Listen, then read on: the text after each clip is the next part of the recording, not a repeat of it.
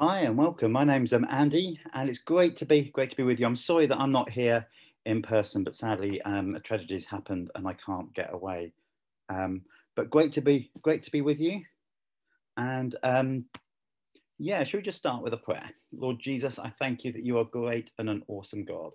I thank you that you love us. I thank you that your ways for our life are the best ways. And Lord, we pray that today we won't just have information to tickle our heads, but your Holy Spirit will bring revelation to our hearts, that in turn will bring transformation to this area of Hengrove, we pray. So bless us, use us, fill us, equip us, empower us, and send us out. We ask in Jesus' name. Amen. Okay, you might be um, reading these two passages and thinking, what's this all about? You might also be thinking about Haggai. Who, who is he? What's he going on about? What's all, what's all this? In fact, if you're anything like me, you're not even sure how to say Haggai. I mean, I've talked about Haggai before, and someone said, oh, you mean Haggai? Or Haggai. Yeah, I don't know. Sam might even say it differently. Lots of different people say his name in a different way. But Haggai is a prophet, and the people of Israel have been in exile for a long time. And um, and what happens is they've gradually come back to the city of Jerusalem. They've gradually come back and they've got on with their lives. There's, you know, we hear Nehemiah about building a wall around the city, and um, Ezra a bit later on is coming a bit later on. So that this is the, the time that Haggai is writing out, and that sort of just about before, during, around Nehemiah, before the temple is is redone with Ezra. That's the sort of time that they're thinking about. In fact, and they often call Ezra the second Moses, because much of our old, what we call the Old Testament, was written whilst the people of Israel were in in Babylon. Um, and they um, were in, in, exile. And so they took their oral history and they, they learned afresh what it meant. And then when they went back to the land, Ezra, the high priest, taught the people what it meant to live out their faith, following God, God's way. It's almost a bit like living in exile. You learn a way of being, you learn a way of adapting to a different culture and a different way of living, where you're not in charge of yourself, when you attempt to do what other people tell you, when you return home and you're your own boss. You have to sometimes, you somehow have to recontextualize what it means to be the people of God. How do you do this? What do you put as your priorities? What does it mean to live out your faith in this new context? Actually, that's what Christ- I believe Christians are called to do in every context, in every community. In fact, the Christian faith is all about, I believe, this word we use sometimes called contextualization. What does it mean to live and look and live out my faith today? Um, you used to see these bracelets called what would with WWJD written on them, which um, I used to say stood for um, "We want jam donuts" or "Why" or, or "Wild women just dance." But WWJD actually stands for what would Jesus do? And I think that's not a bad question to think. What would Jesus do if Jesus was living my life? What would Jesus do if he had my kids? What would Jesus do if he was in my marriage? What would Jesus do if he worked where I worked? What would Jesus do if he had my mates? How does it mean to live out a truly Christ like life in the circumstances that we're in with the people who surround us? That's the sort of idea that the people are, uh, are, are wrestling with in the time of Haggai.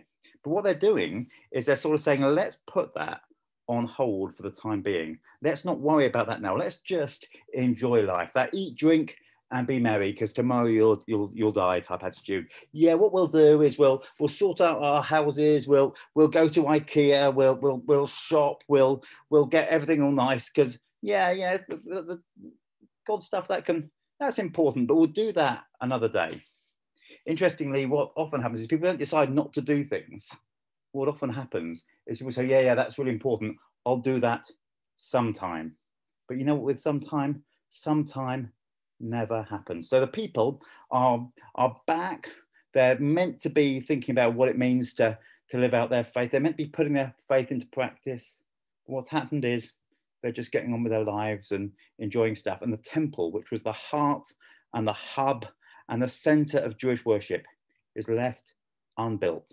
It's not happening. It's almost a bit like I'm going to sort myself out, do what I want to do, and God comes a second, or probably even third or fourth in the list. Yeah, we'll give it the rhetoric. We'll give it all of that. We'll we'll have all we'll we'll say all the right things about about wanting to build the temple of the Lord, but actually we're not really going to do it. like I said before, Christians are great at talking the talk. The problem isn't how loud and clever and sophisticated and godly we sound on a, on a Sunday night. The litmus test is what are we like on a Monday morning when real life kicks in, not how good and spiritual we sound at church. Haggai is saying, you're living in these fancy houses and yet you've just completely ignored God. You might be saying, oh, the time's not yet come, but really, that's just sanctified procrastination. That's just sin masquerading as holiness, disobedience, pretending to be wisdom. Haggai is saying, You've sorted yourself out. You're saying you're putting yourself at number one in your life rather than the Lord Jesus Christ. Sorry, rather than God. Or as if we say it today, we're putting ourselves on the throne, not the Lord Jesus Christ. And Jesus is saying much a similarish thing, but he's saying it from a very different point of view in our, in our, our New Testament reading. He's, he's looking at people who are probably not dissimilar to us, who, because I think human beings throughout the time in history, we're actually basically quite similar. We have similar desires, similar feelings, similar things. The people are asking, what can I do to be happy? What can I do to feel fulfilled? What actually matters? Those deep longings that we all have within us. Jesus is saying, you're stressing out about so much that you think is going to make me make yourselves happy about what to wear, what to eat, where to go, what your house looks like. There's so much stuff that just worries and stresses us out. And Jesus is saying, no, actually ignore that and seek first the kingdom of God. It's not saying these things don't matter. What it's saying is about what is your priority? Is your first and highest and chief priority to follow Jesus? Or is your first priority to sort yourself out and basically faith is just a little bit of a hobby a bolt on, an add on, a bit of spiritual, um, spiritual hundreds and thousands uh, scattered on the top. Jesus is saying here that actually don't stress out about all the things that worry us, because actually most of them aren't that important. He says, Can any of you, by worrying about it, add even a single, even a single day, even a single second to your life? You can't. He uses the illustration of, uh, of, of the flowers that are here one day and gone the next. And he says, Yet yeah, God knows what you need. God knows what you need. So instead, seek first the kingdom of God. So rather than saying, oh yeah, I'll, I'll follow Jesus sometime, follow Jesus when it when it works. Instead, let's say, want to follow Jesus with everything I've got. Um, interestingly, um, when Jesus um, calls um, the disciples, what happens is Peter, or Simon as he was called then, and Andrew, James and John left their boats, left their livelihood to go and follow Jesus. The same happened with Levi or Matthew. Um, he left his tax collector's job, he walked out of his job and went and followed Jesus. Interestingly, we see in the Old Testament, we see Elisha um, plowing his field with a whole load of oxen. When God calls him, what's he do? He sacrifices the bulls, his livelihood, on his on his and on the plows. He burns them up as almost a sign of burning his bridges, saying, "I'm following Jesus. I'm not going back." Jesus says um, to people who want to follow him, he says, "Let the bed, let, let the dead bury their own dead." He says, "Nobody who puts his fixes eyes." Who, who's plowing a field, they, they, they look ahead. Anyone who plows a field and keeps on looking back is not worthy to be my disciples. The problem is, many of us spend too much of our life looking back, thinking, oh, I wish it was like that, wish it was like that. What can I do? And almost saying, God, this is the life I want. This is the life I want you to deliver for me. Please bless it. Rather than saying, in the words of Isaiah, here am I, send me. Now, as we're coming into land, I realize um, you've got to be um, quite tight with time here because um, otherwise Sam said he would beat me up. Um, that's not why I'm not here. um, what does that mean for us? You might be thinking, well, what does seeking first the kingdom of God actually mean? What is the equivalent of um, living in a panelled house when the kingdom of God is left in ruins? What's my what's my what's my equivalent? Well, the question I'd say is, what is God calling to you to do? What is God calling you as an individual to do? What is God calling you as a community to do? Um, I was once asked what my vision strategy was for church, and I said it came from um, the story of um, of Jesus turning water into wine. And it was simply, simply this it's what Mary says do whatever he tells you. Now, I believe that God is talking to most of us most of the time. The problem is that most of our dreams, most of our desires, most of our, our passions, we, we, we squash down. We think, oh, no, that's just, that's just me. That's just a wild idea. Wouldn't it be nice if, rather than saying, actually, God, if this is you speaking, confirm it to me. Here am I, Lord, send me, said um, Isaiah, or, um, or Samuel said, speak, Lord, for your servant is listening. Say, if that's you, God, bid me come. If that's you, Lord, let me let me know. What has God put inside of you? Because you know what I believe as we come out of lockdown, as we start a new season, as we start a new term, I think that God is saying the old ways haven't worked.